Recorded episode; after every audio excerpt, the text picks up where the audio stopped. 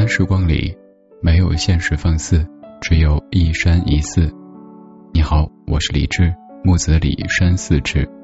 在星光洒落的夜，欢迎再次打开云听，让晚安山寺伴你进入恬静的梦乡。浅浅的声音，沉沉的幻梦，我们一起在云端看四季变换，听光阴流转。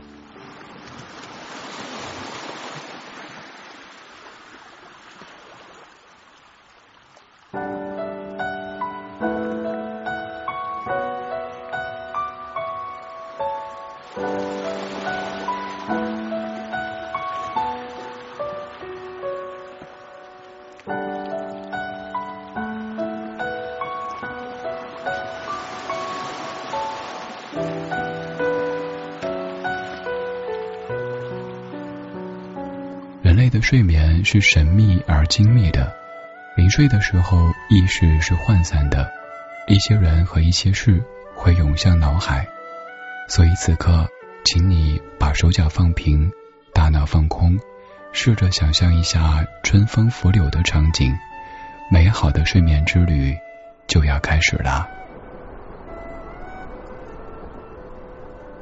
微风轻轻的吹拂着。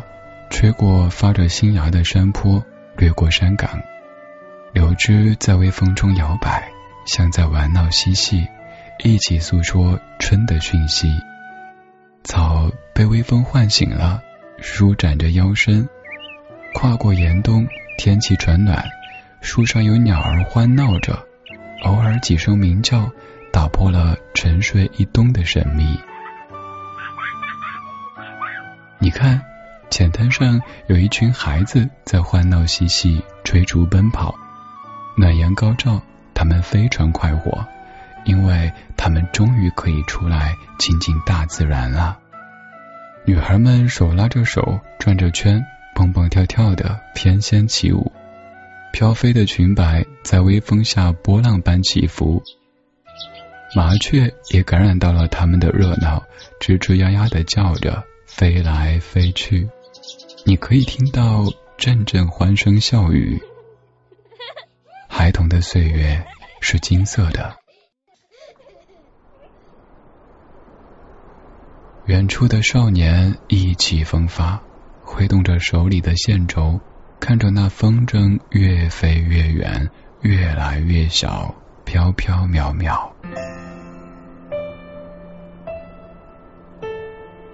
风筝仿佛比任何鸟儿都快活，它自由自在的遨游于天际，无论飞得多么遥远，地上始终有人牵挂着它。看，那风筝突然挣断了线，消失在少年的视线外。它飘啊飘啊，落在一户人家的墙头，又跌跌撞撞的掉入院子当中。院中的姑娘。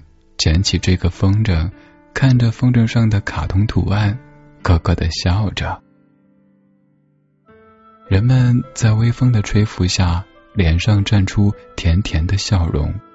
大地褪去满身的倦色，披上轻轻的纱衣。世间的一切，在这温柔的讯号中悄然醒来。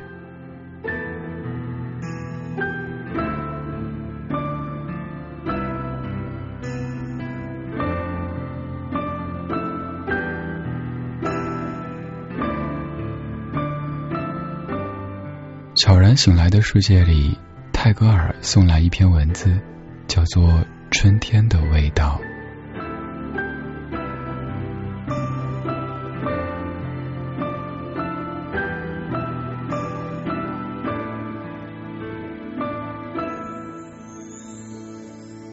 田畔，梭罗树绽放新叶，欣喜的承纳着春风温柔的抚摸。我已养成了坏习惯。喜欢借助形象思维啰嗦出一大堆，比如现在我就想起人类进化时，人类的发展历程永远有树木的参与。我们现在的模样，可确切证明，在很久以前，人类曾是猿猴；但在更久之前，远古时代，人类曾是树木。正午，春风无理的穿梭，在枝叶间沙沙嬉笑。那时，我们何曾识字，又何曾著文？没有家，也没有国。太阳升与落，我们始终沉默站立，只有树叶在不停的欢唱。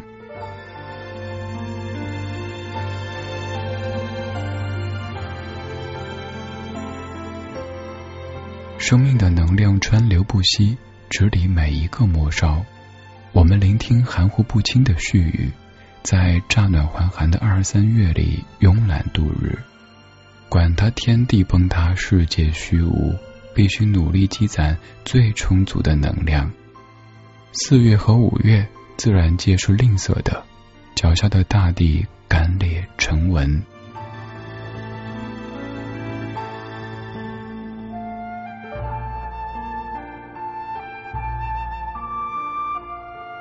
我认同这种对远古时代的推测：享受可享受的甘美之江，忍耐必须忍耐的炎炎夏日。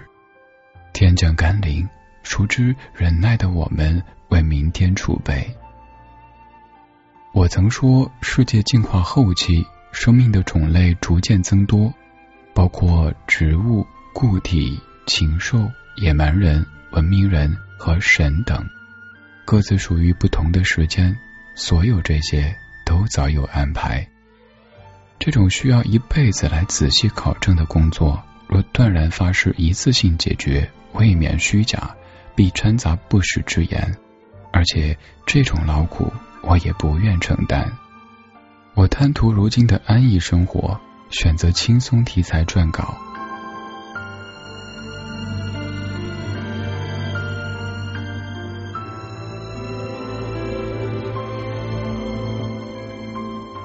今天中午，我眺望着前方，世界刚熬过严酷的寒冬，散发出春的味道，而市井的格调和高雅的清新显得格格不入。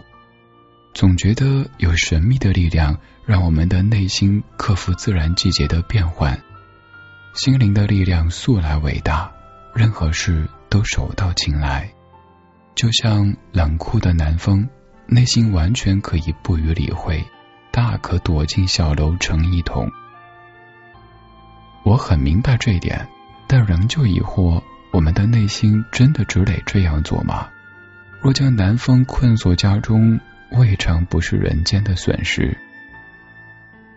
前些天的严冬时节，寒风伺候的阿姆拉吉树、木胡亚树和梭罗树瑟瑟发抖，几叶之间容颜凋零。谁知那远方过客帕尔滚月一声轻叹，便终结了所有凋落，换绿了新芽。